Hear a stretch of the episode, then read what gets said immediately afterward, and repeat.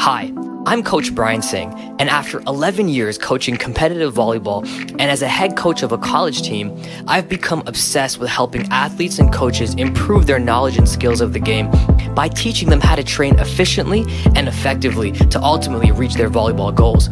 I've created the Volleyball by Design podcast to give you simple, actionable, step by step strategies so you can get clarity and apply what you learn right away. This is the Volleyball by Design podcast. What's up, ladies and gentlemen? Welcome to episode 48 of the Volleyball by Design podcast. How are you guys doing today? Uh, today we have a special, special interview. Um, but before we get started, just want to welcome everyone to the pod. Um, if you're a new listener, uh, thank you. Thank you so much for finding the pod. And, and what took you so long? You have about 47 episodes to get caught up on. Um, a lot of episodes get caught up on, but there's a lot of value. So hopefully um, you guys find value there. And if you are a regular listener, thanks again for tuning in. We have a, a special, special uh, show for you guys today. Um, I do want to mention we get, we did get a new review on the pod, so thanks you. And again, for those of you listening, if you have a chance to review the pod, uh, you know, let me know what you think. Um, I really appreciate the feedback, and I take these reviews seriously because I want to make the show better. You know, as a coach, my job is to grow the game as much as I can. I want volleyball to be seen um, a lot more than our regular westernized sports. Um, so really, really, I appreciate the ratings. I appreciate the reviews, and uh, the latest review I got was from Nathan. Nathan in the United States. Um, the, the, uh, he said the, the podcast is fantastic quality information. Um, it has helped me level both my technique and game of understanding um, what it means to play at the high school level hopefully playing college. Um, coach b has been consistent and inspiring. I would love an episode dedicated to blocking. Well no problem. We'll definitely put that um, on the list of upcoming episodes where we're going to talk about blocking uh, position timing funneling defenders reading you know all that great stuff. So nathan thank you so much for the review. I really appreciate it. And let's uh, get into this episode now. So um, this is a bit surreal for me, listeners, because um, you guys all know I'm a college coach in Canada, and you know, growing up as a college coach in Canada, we we have our mentors, we have people we look up to, um, and it's not and it's not very often that you're able to sit down with um, with a legend. I would I would call this man a legend. Um, he has taken volleyball in Canada to a level where we haven't seen before. Um, in 2016, uh, at the Rio Olympics, the Canadian national team placed the highest they've ever placed, at, which in fifth place. Um, this individual that I'm going to introduce took the team over. Um, I want to say in 2006, and his in the last you know over 10 year period, we've seen accomplishments we've never seen before. Our program has evolved to one of the most competitive programs in the world. Um, he's also a Hall of Famer. In 2017, he was inducted to the, our Canadian Volleyball Hall of Fame. Um, so he's not just a coach; he's a Hall of Fame coach. I'm extremely honored to welcome our the head coach of the Canadian men's national team and also a professional coach in Turkey, uh, Coach Glenn Hoag. Thank you so much, Coach, for coming to the pod. Glenn, how are you today? Pretty good. Thank you for having me, Brian. No problem at all. This is uh, this is an honor for me. I, I was funny. I was talking to our assistant coaches, and I said, "Guess who I have coming on the pod and interviewing?" They're like, they listed everyone. They, they couldn't believe it. Coach Glenn Hoag would be on the pod, and I said, "Yeah." And I'm like, "What questions do you want me to ask him? This is an opportunity of a lifetime." So my assistant coaches are texting me all these questions and stuff like that. So I had to pick. I had to pick the ones that I, I we have time for. But anyways, uh, it's an honor for me um, it's an honor for Canadian volleyball, and I know coaches listening are excited for this episode. So thank you so much. What I'm first going to do is ask you uh, your story to becoming a professional head coach and the head coach of our national team. How did that happen? What what did that journey look like? Well, uh, I probably started uh, from my first with my love of sport, like from from childhood. You know, I was born in northern Quebec, uh, in a small small town. Like like many young Canadians, I played hockey, or at least I had. Uh, uh, I was exposed to hockey and, and to competitive sport, and just just just started loving it. And then from then, it just migrated as I moved uh, to the uh, Ottawa area to Gatineau. Um, was exposed to a bit more organized sport and uh, did some basketball and stuff and volleyball and and I actually had so much passion for it that I went I went to university for a phys ed degree and a teaching degree. So so that was probably the first part of of maybe that taking that orientation towards coaching, which is very much teaching. Um, and so I took uh, uh, once I graduated there, I, I, I joined the national team um, in '81, and uh, you know uh, the, that that part of my career. So I spent three years basically training full time with and, and, competing with the national team until the, the 84 Olympics. Um, and then went to pro. And for those years as pro, um, I was I I played pro till about 1993 was my last season, I think. Um, so during that time, I, I had a lot of different coaches you know, Maeda being Ken Maeda, the national team coach, was one. So very much Asian style, very much uh, skill based uh, uh, philosophy and a big fight. You know, um, learned a lot from him, um, and also through through my experience in in Italy and France and exposed to other coaches. And I took notes all the time because you know, I didn't know what I was going to become a coach, but I was. Uh, I, I wanted to be a teacher, so you know, um, I would t- take notes on drills on how people would uh, kind of journaling a little bit about about my my experiences in the different championships there. Uh, in '93, I decided to retire. I actually had a, a, a, got offered a job as a coach in uh, University of Sherbrooke in Quebec. Uh, it wasn't uh, I wasn't I wasn't close to being uh, a coach yet. I, I just uh, I retired from that because I had this opportunity and this is what really I wanted to do. But I went through. Uh, this is when I really started getting um, going through all the, the uh, national certification process. I had the luck of having a, a mentorship by a, guy named Charles Cardinal, who's, who's a, a, one of the best probably person to be mentored by uh, he's advanced in age now, but he really uh, showed me about, uh, talked to me about teaching, uh, mentored me for a long, long time. As that question, his specialty was planning, which is which made it made it really it's a great start for coaching is how how do i plan my season how do i plan the growth of an athlete and all that stuff so so from 93 on to about i would say 96 i did a lot a lot a lot of theoretical stuff I learned a lot. Um, to this day, I still learn a lot. I still read about coaching and, and, and different things. But um, but that was kind of the start of my my career as a as a coach. 1993. Right, and Did then you from want me to go on to, to talk. Yeah, about, from yeah, the University of Sherbrooke. How did we progress there? So so I went from in Sherbrooke. I was there from 93 till about 99 so and i really gained a lot of experience as a coach uh, you know made a lot of mistakes uh, uh, boy did, did i ever at the beginning. And i remember my because coming out as a player you know you expect your university coach the players to to just kind of being able to do you know the same that you're doing. So hey you know it's easy you know but uh, you should be able to execute this easily. But in the end, um, that's a mistake that often that a lot of coaches that have been playing at a high level try to pass on. And, and I've seen a lot of my friends that, that graduated from pro and then came to be coaches did the same mistakes where you just kind of expect players to to uh, to be able to execute things. And in the end, my mentor just told me just remind yourself where you were 20 years ago uh, and then that's that's your starting point. So that kind of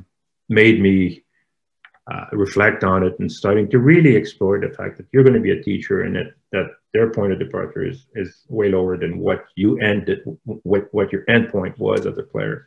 And uh, so I evolved through those five years. I really evolved and got better and better and, and really left the player behind, kind of killed the player like, like Julio Velasco, the great Argentinian coach, uh, says, you know, and says you have to become a good coach, you need to kill the player in you and then really transfer to to becoming a coach. Um, so that was those those uh, those thoughts were really important to me, and I, I kind of shifted that. Um, so in '99, I I had a chance to. Uh, I was in Sherbrooke. I was pretty pretty busy with with other tasks than just coaching. So I had to find and do a lot of financing, a lot of. Uh, I was it was during the, the 90s recession, and there was a lot of uh, restructuring. So I ended up running intramurals at university, plus coaching, plus you know financing. So it was I was overwhelmed. So you know the coaching kind of took. You know I couldn't dedicate myself 100% to to coaching. In '99, I was asked to go to Paris, uh, where I, I finished my career to help a coach at the end of the year in April. Uh, they were going to play off. They had struggled with, had a, a, coach from China that struggled with communication and stuff. So they wanted me to go as an assistant. So the university let me go. And I, um, I spent six weeks with them and uh, went through the, the process as an assistant coach process of, of basically helping them. You know, we reached the final. We did we did okay. We lost in the final, but um, but it was a great experience, and and it was fun to be totally dedicated to to the task of coaching. And so they, they made a proposition for two years for me to stay there in Paris. And this, and so the university accepted. I took a, a leave of absence, like a, leave for two years, and, and I was able to dedicate 100% of my energy to coaching. So that the growth there was was amazing. I ended up being very very successful.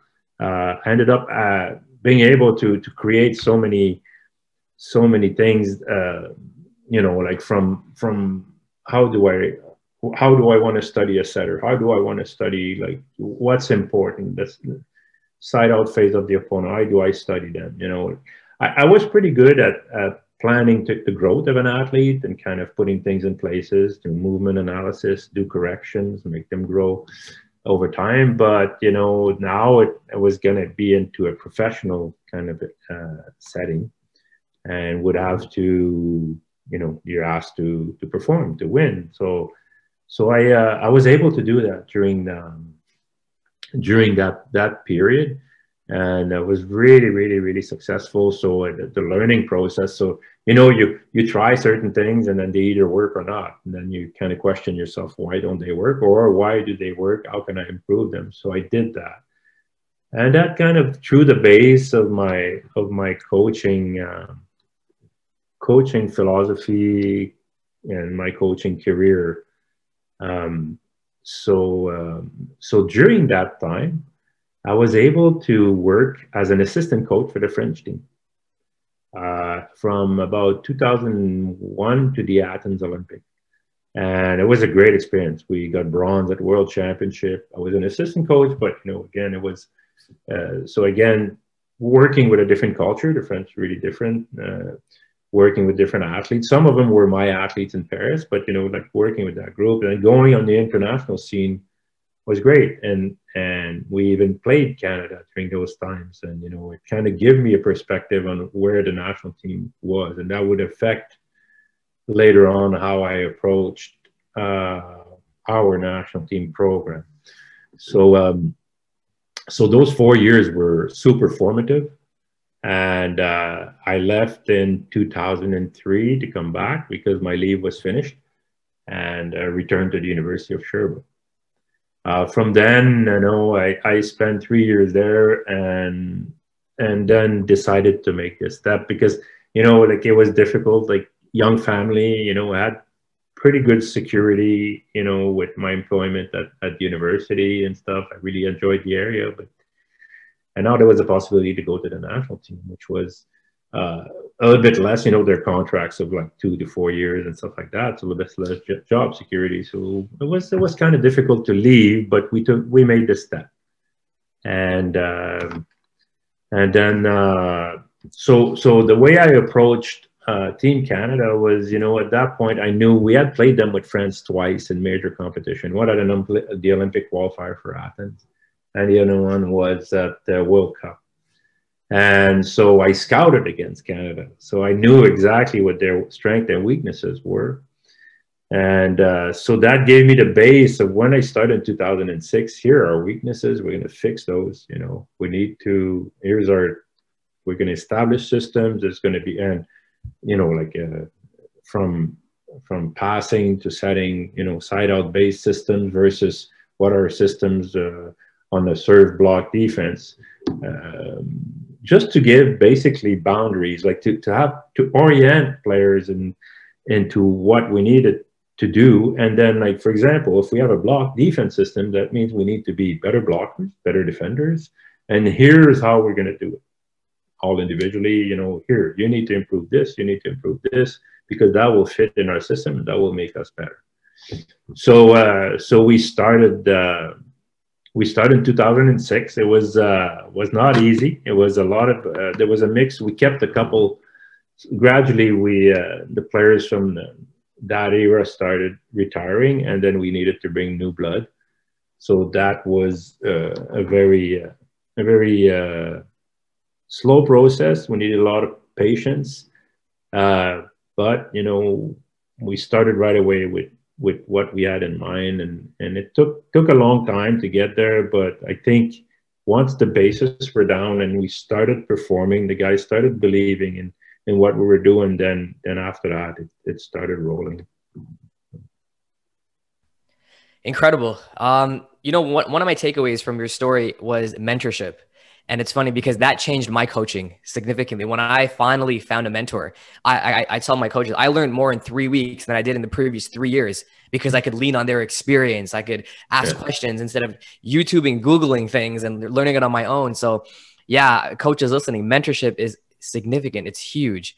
Yeah, um, if, if I can, if I can add something to this, sure. that I read a little book called Coaching and Mentoring from the uh, Harvard uh, Business uh, Review, and uh, it, it, defines mentoring as tacit, passing tacit information. So as I share, we share experiences. You know, like you you you ask a question about an experience you had, and I said, "Oh yeah, I had an experience like this one. This is how I managed it."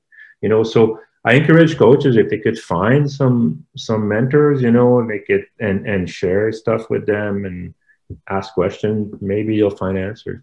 Right. Yeah, I agree. And I, I think even for me too, having a mentor was great. And then surrounding myself with volleyball coaches, like accountability, not, uh, yeah, I guess it's somewhat of an accountability group, but really just being in that volleyball conversation, having the group of coaches you can go to, lean on, um, that helped me too, because there was always an outlet that I had at my disposal. So, um, yeah, great. Okay, so here's what I want to do. Um, you uh, you talked about understanding how to look at a player and you know kind of go plan their path to progression. And mm-hmm. I know you were involved in creating the um, the LTAD model, right? Um, yes. Long, yeah. So in terms of I'm gonna like you can spend as much time or as little time as you want on each position, but just in terms of selecting the position, what are you what do you look for? And we'll start with the left side position. What are your look for is when it comes to the left side position? Oh well, you know, like for, for any position, I would say athleticism is, you know, if you're looking at the high level, it's always important. You know, the ability, you know, like some players in Europe, I have some players that have like that are amazing athletes physically, amazing physical specimen, but lack what we call physical literacy. They're not very agile and stuff like that. So as you get those players much later, it's much harder to change. It's changeable, but you need some the capacity for the players to be totally motivated and totally focused on changing certain aspects. But it's more difficult. So, you know, when I talk about athleticism, you know, this capacity, you, you see how the from a, a, motor point of view that that athlete is is very things come not easy but fairly easy you know and uh, so for left side you know passing passing becomes the important thing and and we know that maybe uh, you know i think now with the modern game with the serving is it's more the serving is so hard that you do need passers to kind of reduce the capacity of the other team to hurt you uh, so it's still for me a, an important skill. Like some some some countries don't really care about that skill too much. You know, they think, well, we need to force to go on to, to scoring points, like serving, attacking, blocking is more important. But in my philosophy, at least passing uh, from an organization point of view and from an individual point of view becomes important to to reduce uh, reduce the capacity of the opponent to hurt you or to, to put you in bad situation, which which is what they're trying to do basically. So uh, so that would be an important aspect. Um, capacity to uh, you know like uh, for the rest, you know, pretty good usually all around. I like a mix when I have a when I build a team. You know, if I have a you can have a player like you see that now often where you have a player that's more passing oriented, good hitter, but pass pass oriented with a another guy that's more attack oriented, and then a libero that can pass so that you offset uh, the weakness of the one, the, the attacker and, and receive. Mm-hmm. So these are the kind of things, you know, um, that I look at for uh, a, a, receiver attacker. Now, there's a big. We're, I'm switching one of my talented athletes right now in Turkey next year. He's 19 year old. He played opposite, very physical, very, and he's a skill player, but and we had to put him as an opposite because because our our opposite at the beginning of the season got injured. and we uh, but he's a he's a receiver attacker and before i left turkey i just took him in the gym and said listen here are the, the different points that you need to focus on moving into from a receive point of view. And i said just know that you know you it, it's very much a stressful position because you know they'll come after you. Uh, you could be getting aced once twice in a row but you you cannot quit. You cannot you have to stay in the game. You have to so those those are traits maybe like also traits of character that might you want might want to look at. Um, but also they're, they're traits that you can develop with a player like uh, when I, I work with my left side you know t- i tell them to compete against the server you know like come on serve me you know like even if you're not you know just to be more more combative against the server than than feeling like a victim always coming after me you know so there's things that you can do to help your your athletes uh, grow to be a little bit stronger mentally for left side.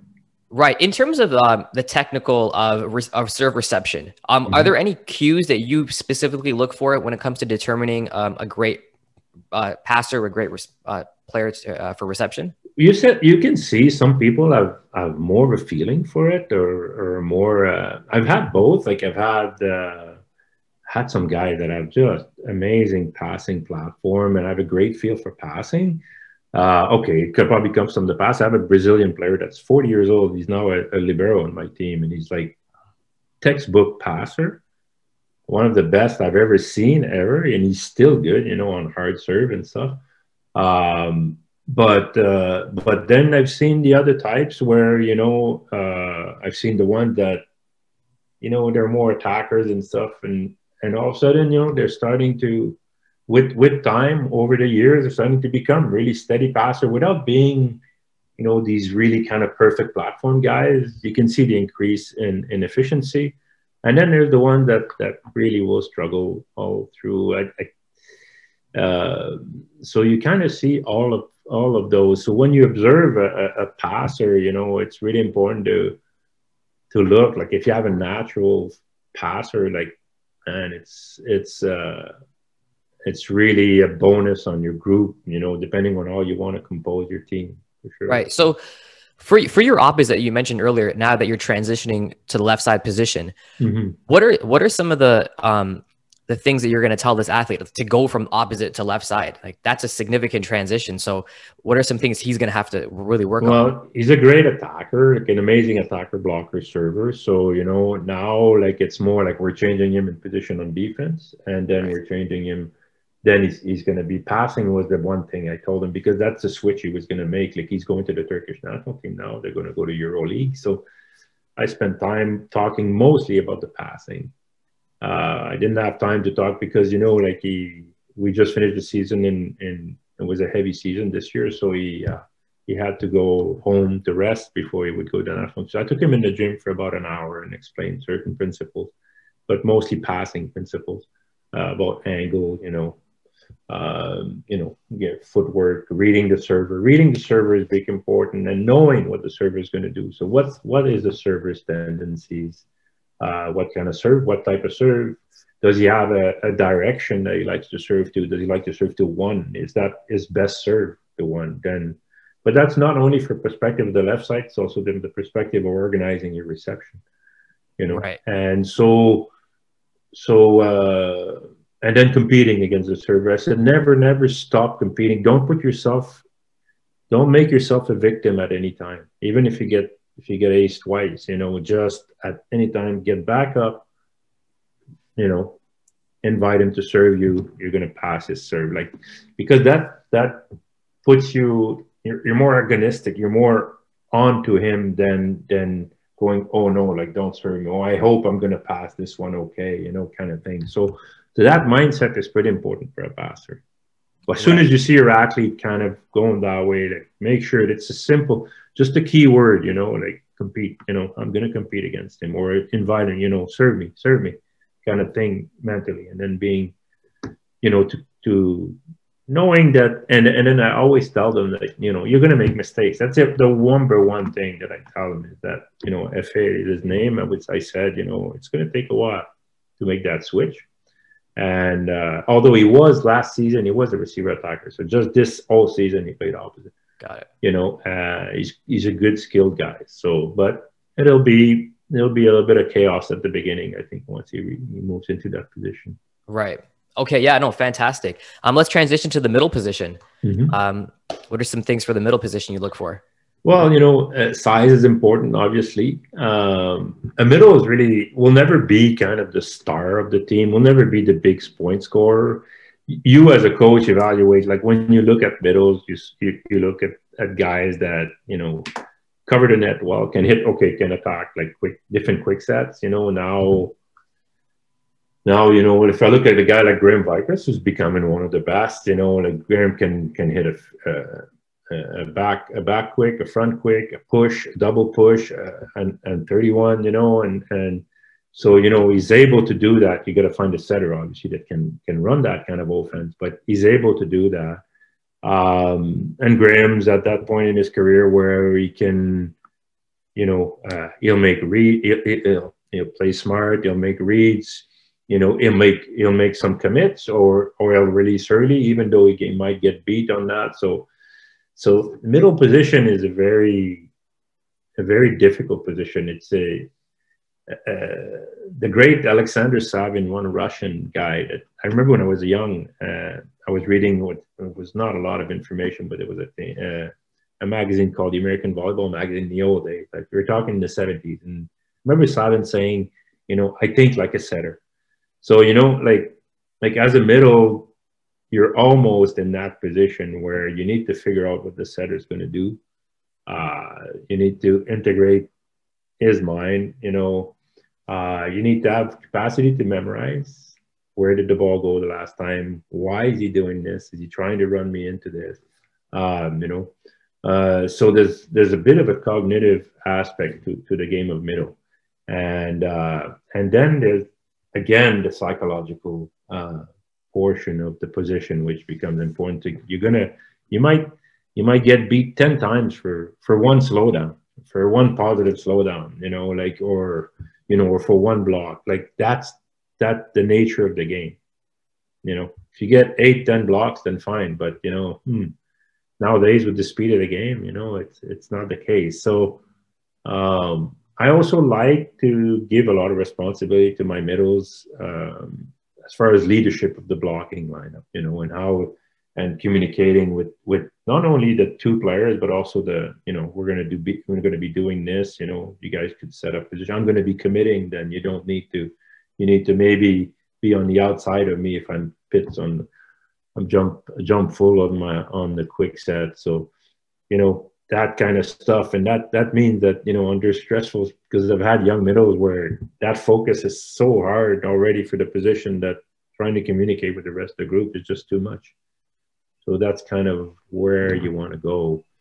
Um you know good good startup speed you know pushing off both sides. A lot of it is a lot of it is developing the athlete to, to, to do that. Like it's it won't be born. When they come to you they're not born middle blockers. You're to make them middle blockers. So so you know uh, working with them on that and uh, making sure that you, you work a lot uh, on movement both going both ways to the left to the right.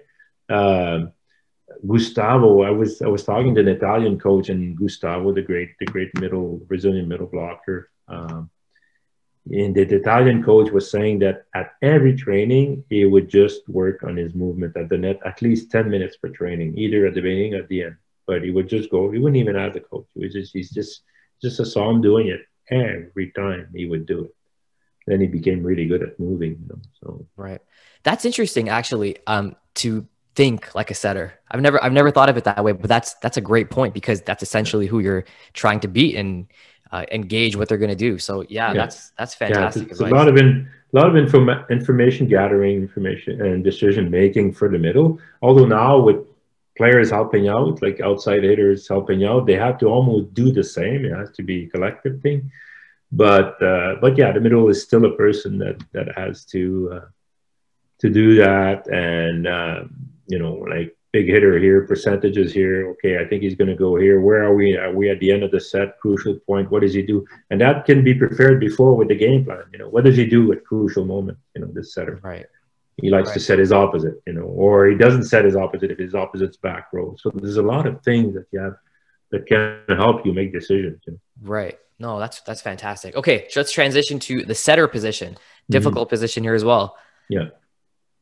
So Uh, for me, setter must must be it's usually a profile. Okay, athletically, he's probably your best athlete, in my opinion. Like it's really important that that you know he moves well, uh, you know, has a, a good uh, good spatial orientation, um, and uh, you know, okay, if we can get a tall one, that's fine, but it has to be ta- tactically strong and locate well.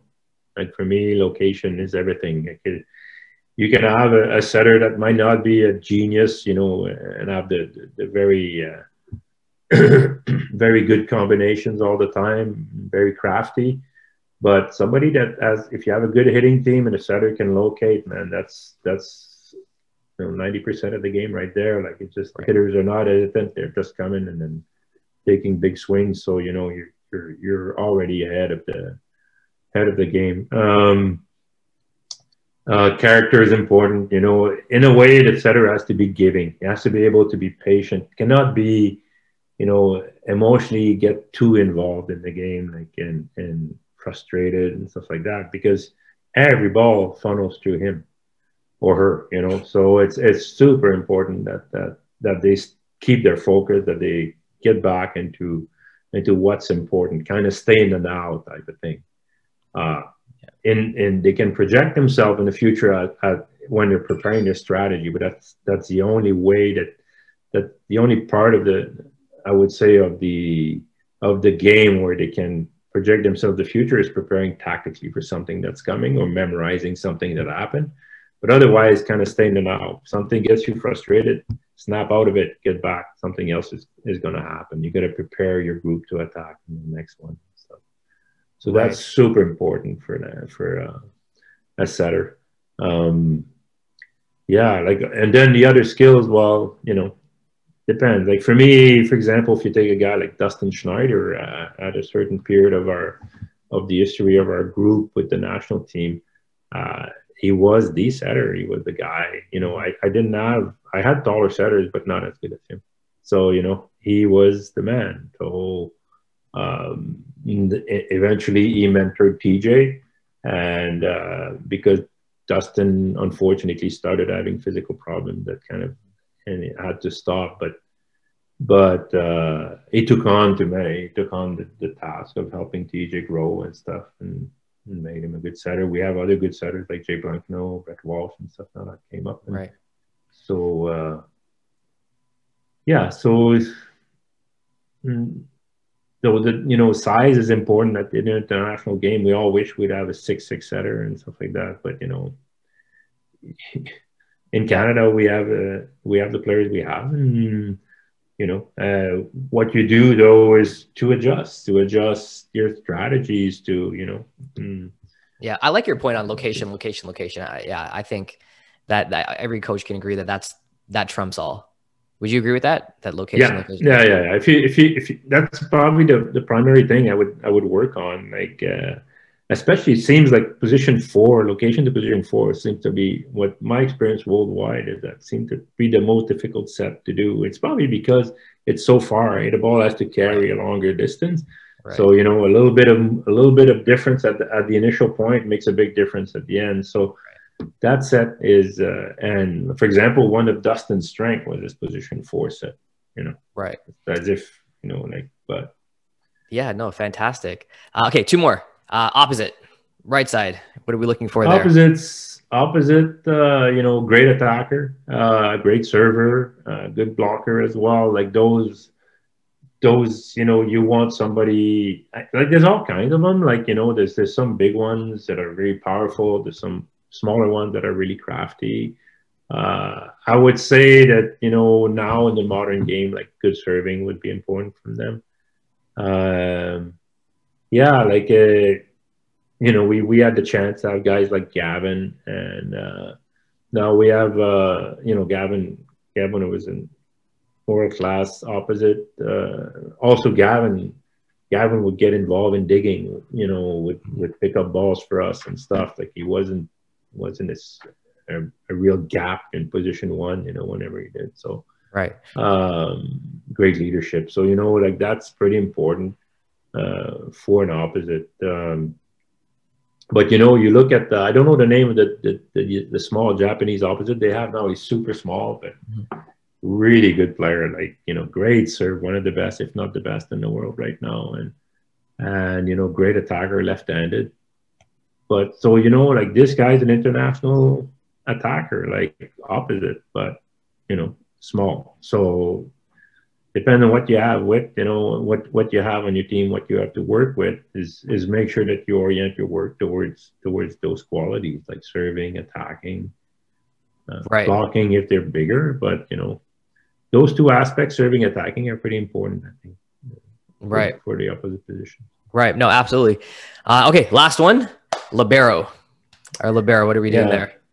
Libero again, it would be similar to to the to the middle in the sense that he would be kind of taking leadership in some phases of the game, such as receive.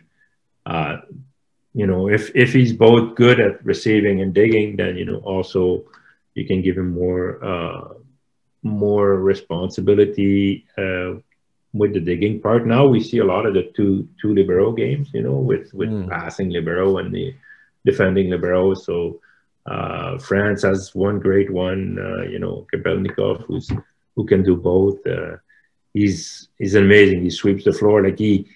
What I like, like I was, I'm training a young libero in Turkey right now, and I'm just telling him like, you know, the floor is yours. Like, you know, like like for example, if you see Grebennikov, he has the capacity to, he'll go cover. You know, if the ball's blocked deep, he'll, he'll run back and get it. Like it's it's my court. You know, instead of just kind of relying on others to okay, your position is this you should be covering here he just takes everything so i kind of like that attitude you know like you know you should you should cover as much court as you can take risk on reception you know if we have a weak passer and you know we you might want i, I always told uh, i think i was telling dan lewis uh, when he was libero that you know i don't care i don't mind if you take risk dan if you may take you know it's okay you're gonna have some failures but i will accept those because I think if you take risks, you're going to create more good things. You're going to be more able to help us, you know. So, yep. so that's uh, size doesn't really matter. It's just for me, it, it's all basically efficiency. If you have a little bit bigger passer that may be longer on, you might be able to cover more court, but right. Uh, but it's not necessarily uh, uh, a quality that I look at. You know? Right. Well, fantastic. Thanks for going through uh, those five positions. That was great information. Um, so I want to pick your brain now on uh, some of your strengths you mentioned earlier about uh, planning and uh, seasonal planning and things like that. So when you sit down before the start of your season, you know what factors go go into your seasonal planning? Um, yeah. So there's many many factors. So it depends on where. So you you never like especially in pro like I have guys that are 19 years old and I got guys that are 40 years old. So once you've profiled what you have uh, and then you set the objectives for your team. Uh, you know, it, it, it's so you, you plan the season, but I always also plan uh, for the growth of the athletes. So I have young athletes that I want to see perform maybe in a year or two years. So that's part of my plan. So yeah, I will grow the team, put my matches down on my calendar, uh, you know, uh, and then and then organize training so that the, the the growth aspect is is uh, if it's needed for certain athlete, then that's what I'll put my emphasis in with this athlete. But when you know at the same time, parallel to that, getting the team to perform. So I always look at each position as a plus minus kind of things, that cost to benefit. So you know, like so if he costs me too much in this position, I cannot blame. So I need to fix this. I need to be him to be a better passer or a better blocker or something like that. If we increase this 20% to 30% through the season or or for the next season, then we're just going to be better for it. So so I set goals for each athlete, and that that what's once you've profiled the athlete, uh, you set goals. You know, in certain aspect, could be skills, could be could be psych, psycho emotional development, or could be cognitive development, more from a tactical point of view, depending on the weakness that you detect or the strength. And uh, and then I set up planning uh, my season.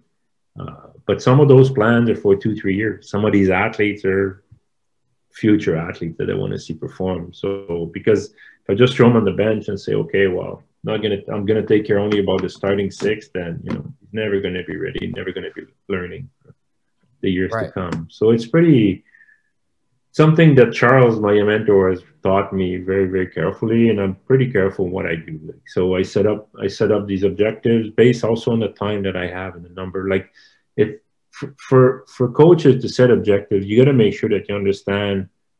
Okay, you can profile your athlete, but you know if you have, you know, the objectives you're going to set will they will progress towards their fruition and their best depending on the time that you have in the gym, the number of, you know, like if you only have two trainings a week versus five, or like with, with the with the pros, I have kids that are 18, 19, and I have five trainings plus three lifts a week, you know, so the growth is much faster. Or at least, you know, setting the objective is easier. Um, so this is the way I, I go about it. So profile, set up the goals, set the loads, the exercises that I'm going to do, implement implement them in training, and make sure that I always evaluate. So assess, assess. Am I, you know, is what I'm doing working or not? And why is it not working if it is, and why is it working? And what what is the next step? So it's kind of coaches to always do. You always have to be in critical mode, critical uh, critical reflection mode. So you know you you you decide you think about what you've been doing and then okay is it working? And now if it's not working why is it not working? So is the reason the athlete doesn't understand what i'm doing? You know or am i choosing the wrong exercises to kind of make him catch on to uh, to what I, so daniel castellani the argentinian coach told me once you know the important thing is to find the key the key to that specific athlete so that he can understand he can run the proper uh, proper drills uh, and then put him in a, in a game setting and, and see how he reacts and see if but that communication you know may, needs to be very very clear. So you need if it's not clear then maybe i use the wrong key with this with this uh, with this athlete and i need to change that key. And that's why assessing becomes so important right. Once you've assessed then you go back to the process you adjust your goals you start you adjust your your loads and your your drills and then you you implement again, and then you you um, you assess. So this is is a, a typical kind of it's a, a rotating. Uh, this I got this from a slide that my mentor gave me, and it, this slide is in my head all the time. So I'm always kind of doing this to try to see uh, to try to make quick adjustments, you know, to my plan if things are not working. Right. So um, so I, I like that profile goals. What does a um a preseason look like? So prior to the actual official first match, what does a preseason look like for your team? So uh, for a professional team, it's a little bit different than with the national team because national team we don't have preseason. We have a period where the players come back from playoffs. Uh, usually we will, if we can, give them some rest. We don't have a huge, huge roster in Canada, so you know we kind of have to use so give him some rest, uh, get him evaluated, like from medical point of view and stuff like that. See where they're at, also mentally and stuff, and then start international season. So that's very different. In some season, uh, you know, we have a little bit more time. So depending if players are involved in international season or European leagues during the summer or championship, then these players, you know, will be active all summer. So the way when they come back in September, August, then you need to probably give them rest and then start implementing your plan. But for the others, uh, usually we go, I calculate a minimum of nine weeks prior to the first match for and for training. You know, it's pretty well the same, like three, three, three weeks mesocycles. One of, and before that, this kind of they will do some physical work. Uh, you know, a couple weeks of preparation, physical work, and then at at the beginning of that nine weeks nine week period uh, we'll have a three week cycles of conditioning where we start with balls and stuff more specific and then gradually increase uh, increase with uh, more specific stuff and and build toward the beginning of the season with the third so uh, the third cycle of three weeks would be with more friendly games and stuff we're starting to approach you know so it's a, a very gradual um, gradual process but typically minimum nine weeks. It can be a little bit more. Uh, obviously, with the guys that are involved in, in international seasons in the summer, it's less. But right. you get, but they are training in the summer, so it's not like they come with nothing. You've got uh, it's just how you evaluate where they're at from a mental perspective. If they're really tired coming out of the season and stuff, then you want to give them a little break. Uh, maybe get them to recondition their bodies a little bit. Make sure that medically, you know, they had some injuries during the summer that these things are taken care of. So, right. So and are you? Good. Sorry, go, go ahead. No, sorry. Are are you planning um, any exhibition games in this nine week cycle, or is it just training? Uh, yeah, yeah. So so you go three weeks just I can I can describe. So it's basically about three weeks of of conditioning. When I say conditioning, it's it's kind of the first. Uh, we'll do a lot of ball handling stuff with some conditioning to really give a good base. The second group, second cycle of three weeks, then we're starting with more complex uh, skill sequences. You know, uh, hitter setter hitter relation. Uh, you know, getting increasing the volume of jumps and stuff like that. So, right. and then the third cycle, we're starting to to be more very much more specific. It's gradual. Even in the second cycle, we're getting with more more complex sequences. The third cycle, the three weeks prior to the beginning of the season, then probably every one of these weeks will have friendly games to get get the guys to uh, start feeling each other on the court in a real game situation. Got it. And then in terms of uh, during the season, um, how how does it look in terms of practice, film sessions, strength training, matches? Um, h- how do you manage all that? Yeah, so in the in our uh, in the in the in the professional club environment, you know, we go normally. Uh, so there's two things. If you're involved in the European Cup, then you have two matches a week you, with travel.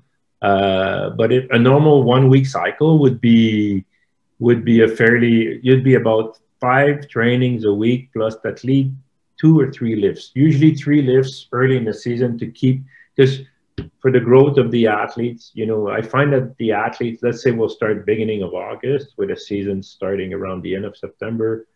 The guys don't get the team doesn't get to to its optimal level until probably November.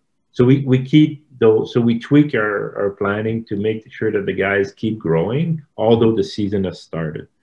So your typical typical week would be like usually I'll have Monday and Tuesday being fairly heavy weeks for, uh, every day. Sorry, with two uh, two a day. Usually a lift on the on the Monday and a, a, heavy practice the Monday night. The Tuesday will be a lighter lift, but it's uh, mostly preventive lift. You know, for shoulder prevention, back and stuff like we. Uh, and then uh, and then we'll uh, the Tuesday we'll have a, another dynamic practice, and then usually I drop quite a bit on the Wednesday. We'll have a training, maybe a low impact training, just to just to rest the nervous system, just to rest the joint a little bit. Thursday, let's say we play Saturday, let, the Thursday will be will be more of an intensity peak where you know we'll work on strength, speed, and in weights, and uh, then we start. We've already we start game planning, uh, maybe a repetition of things that we're going to do against our opponent. Um, or, or, you know, let's say let's say the opponent runs a 31 base offense, then we'll train against a 31 base offense. If we want to run certain things against them, then maybe we'll also work uh, work a little bit on on our offense specifically for this uh, to playing that team.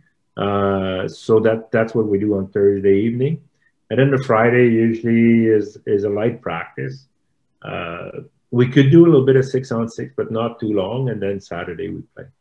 Wow, uh, right. Sunday being off. That's that's kind of typical of a one match a week cycle. The two match a week cycle is much harder because depending, so usually they place the uh, European League matches either Tuesday, Wednesday, or Thursday. So you might be traveling out of the country. Uh, so depending on when we play, uh, we tweak our schedule. What we want to try is to maintain our strength, our strength base, just because it, it maintains what we call structural tolerance, the capacity of the athlete to train and compete without getting injury. That's the definition of structural right. tolerance. So we need to uh, be able to uh, uh, maintain that. So sometimes we play a Saturday. Let's say we have to go on a on a match on a on a Tuesday for in some country and we'll be traveling the Monday, then we'll lift on a Sunday. We won't give a total day off just to maintain some strength base and stuff. Right. To prevent injuries. So and then travel the Monday. Uh, you know, have a light practice that night, play the Thursday, the Tuesday, come back the Wednesday. And we usually, depending on the length of the travel, we usually give them the day off. And then the Thursday, we get back into training and the lift. And then, you know, training and a lift like like before. So third Thursday back for a match to Saturday, Friday, a little bit lighter practice, and Saturday. It just weighs on you. So during during the the season, we uh, if we have windows where we can uh, maybe do what we call a strength recall, or you know, um, then I'll I'll you know we do a little bit more strength that week because we can. Um, also, in the big picture, so when the young athletes in there might, although we might have it two matches a week, but if they're not playing so much, then they'll be lifting all week because again, for them, we're thinking about future. We're trying to build them, build their structural tolerance and their capacity to train more right. and compete. Right. No, thank you for that insight. That's that's fantastic. I know our coaches will appreciate that because that's uh, that that's that's a great great insight to what it looks like on a pro level.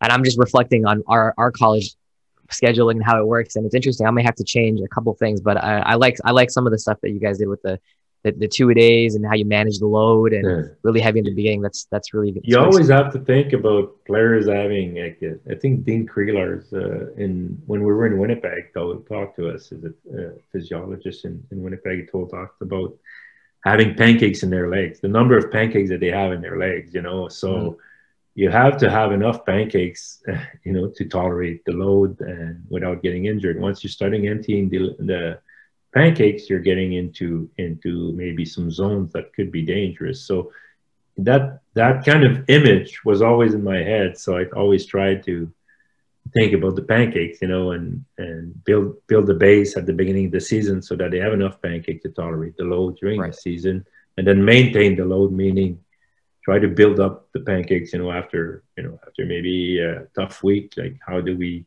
rest them, recondition to bring more pancakes that they can. Right. Right, great. Okay, I got a couple more for you. I don't want to keep you too much longer. This has been fantastic so far.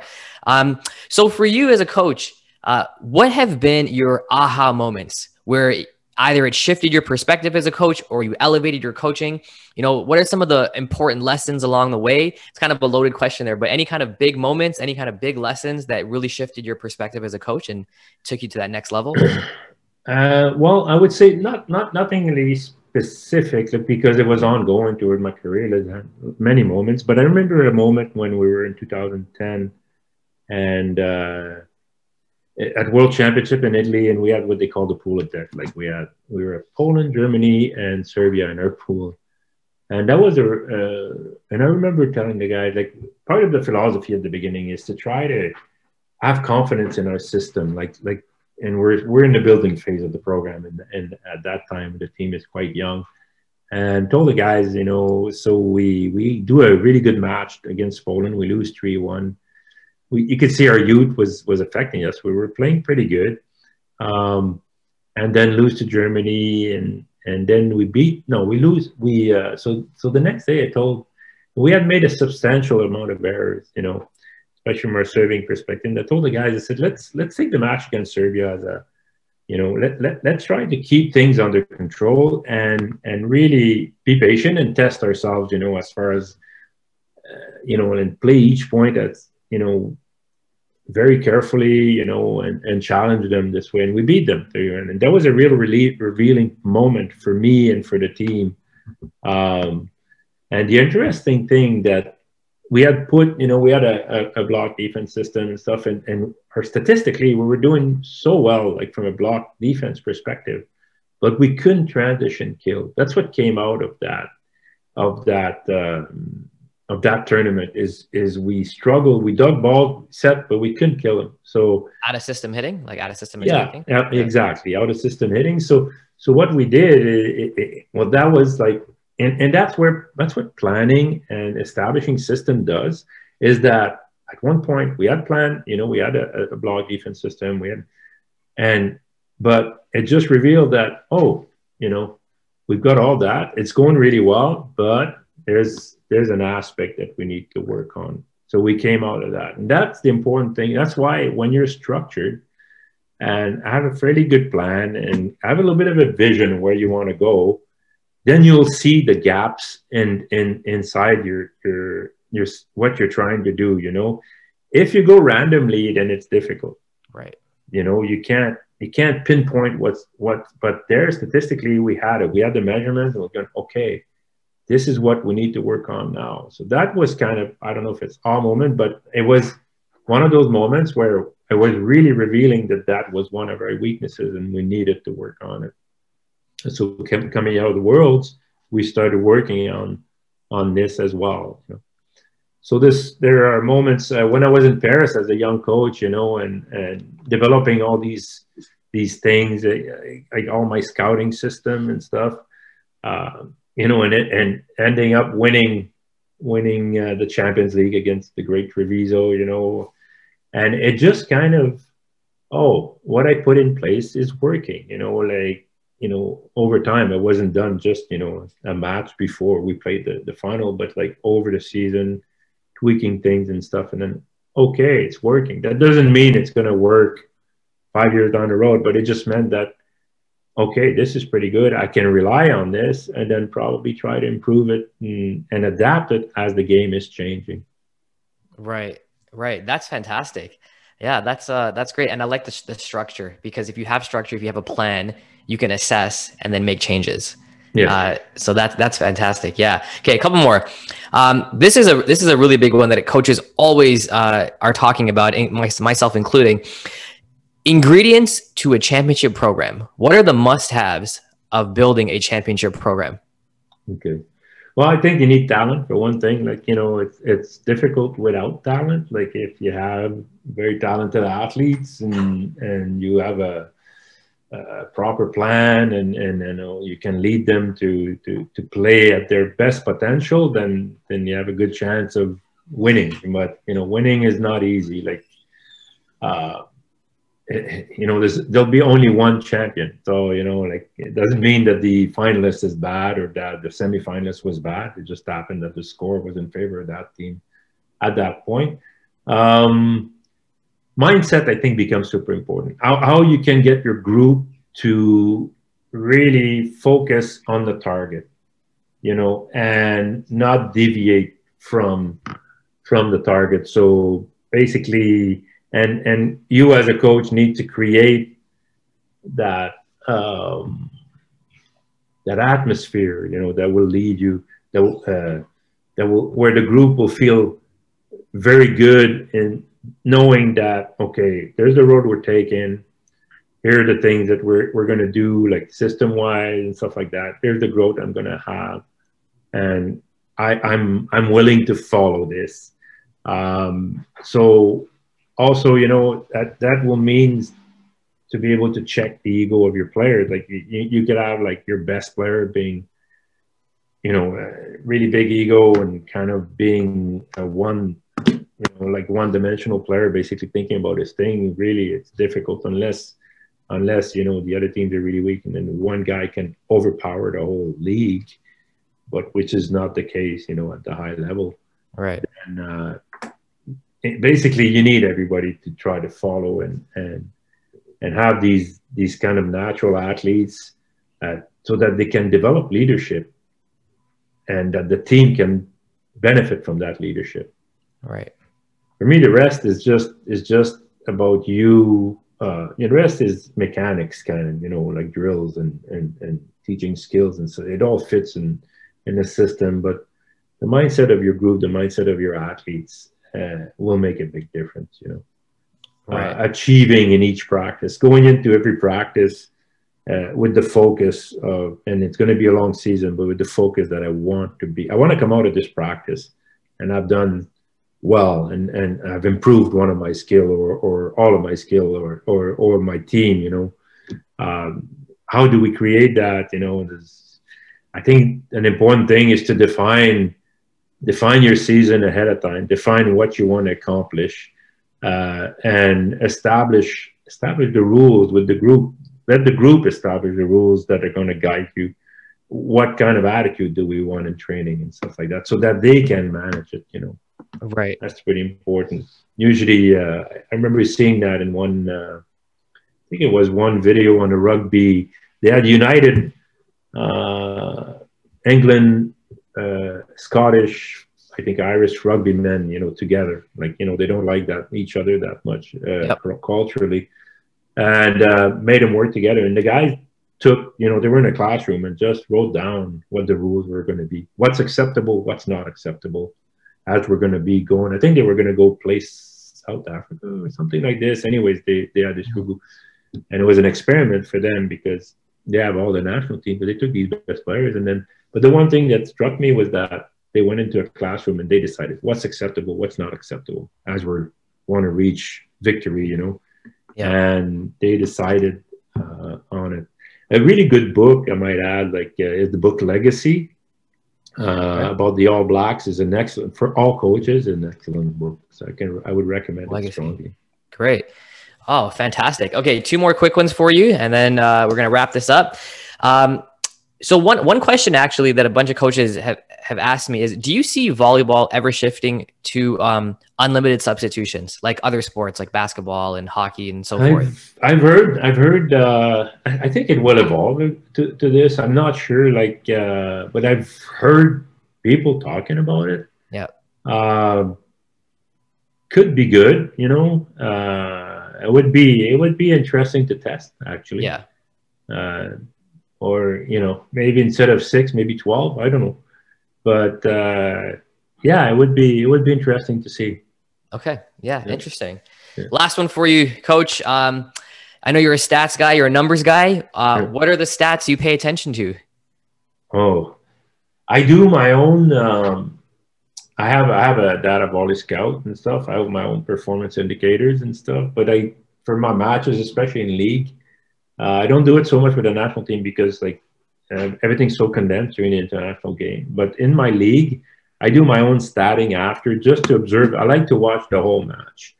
I like to see why things went well, why things didn't go well, because that will guide me into tweaking my plan for the next week, whether we need to to put the end or or next few weeks. Let's say something went went bad, and it's especially important at the beginning of the season when you go from from friendly games to real games and then see the reaction of the guys and then say okay well you know this this and this i need to tweak so um, I look at all. I've got I've got a I've got a sheet with pretty well. I've seen it. You showed us at the at the coaching symposium. The Okay. in depth, in depth breakdown. It was incredible. Yeah, But yeah, sorry, continue. I, I do it by hand too. Like I do play by play, slow mo. I like I go back because I, I do like to analyze and uh, what's happening so that I I can say okay, well this guy because if you look at statistics directly, it's you know, and you say okay, well this guy had a bad hitting game, then the, re- the the question is not the number and the stats. It's just why did he have it? You know, did the setter set him only in bad situations? You know, and he didn't have a chance to to get anything in system where he could you know score more points or is it really him that's not hitting well and what's the re why is he not hitting well you know so that that's what it it helps me comprehend you know this, the history of the game and then it transfers to the stats and then from there uh from there I evaluate like i said pretty well everything um There's no specific one you look for, or like a but like for for me. Now this this is me personally. I always like to look at side out percentage based on rotation. So we figure out Yeah. what our weakest rotation is, and and really plan the next practice to dissect why that happened. That, That's one of the stats that I look for. Are there any specific ones? Yeah, that's a good metric. Uh, I'll look at I'll look at the, what they call the complex side out. So, for example, not I'll look at the first ball side out, the very first ball to touch, and then the, and then if there's a transition in that in that phase, it's still side out to me. Uh, Okay. And then the service block defense. Like for example, that's how we found out that with the national team 2010 that we can hit eyeballs, like out of system balls, off the defense, off the block defense uh, Right. sequence. So you know, so that that kind of we had to work on it for years after like it wasn't just the next week but you know right. um but yeah it's exactly some of all those metrics we look at you know or we'll uh, study our setter like did our setter have a good game did he you know implement the game plan and stuff like that often those metrics are a little bit harder they're not directly on the on the stats but uh, they give you a sense of his distribution. You know, was he uh, did he make the right thing at the right moment? Did he choose the right hitter? Like, you know, and so on. Um, and I, I like, I really like the plus minus that came to me from Larry McKay from University of Winnipeg. I've been using it since then. It's a kind of a cost to benefit, really pure cost to benefit. Number of points you score, number of points you, you cost. Right. And uh, and that's a metric. Then I'll go look. Okay, well, recently I looked at the my son's Nick's team, Fenerbahce. They lost in the fourth match uh, of the, the final in Turkey, and uh, one of their main player, Hidalgo, had 20 points, but he was at minus one. So he had cost the team 21 points, you know? Right. So if you look purely at the points, pretty good performance, you know? But yeah. if you look at the plus minus, the cost to benefit, you, know, minus right. one is not a good performance. Uh, Nick in that match was at 18 points, plus nine. So he's at, so if you put nine over 18 is 50%. This is right. a good performance for a receiver attacker. Right. So you know uh, this this I like, and then I'll uh, same thing. I will go look at why why did he make so many errors? You know, like, uh, and then make him make him aware because often the players will see look at their point, but don't want to look at the right. other part. You know, they like they like to look at the benefit, but not so much at the cost. Right, right. So that's that's an important metric for me. Right.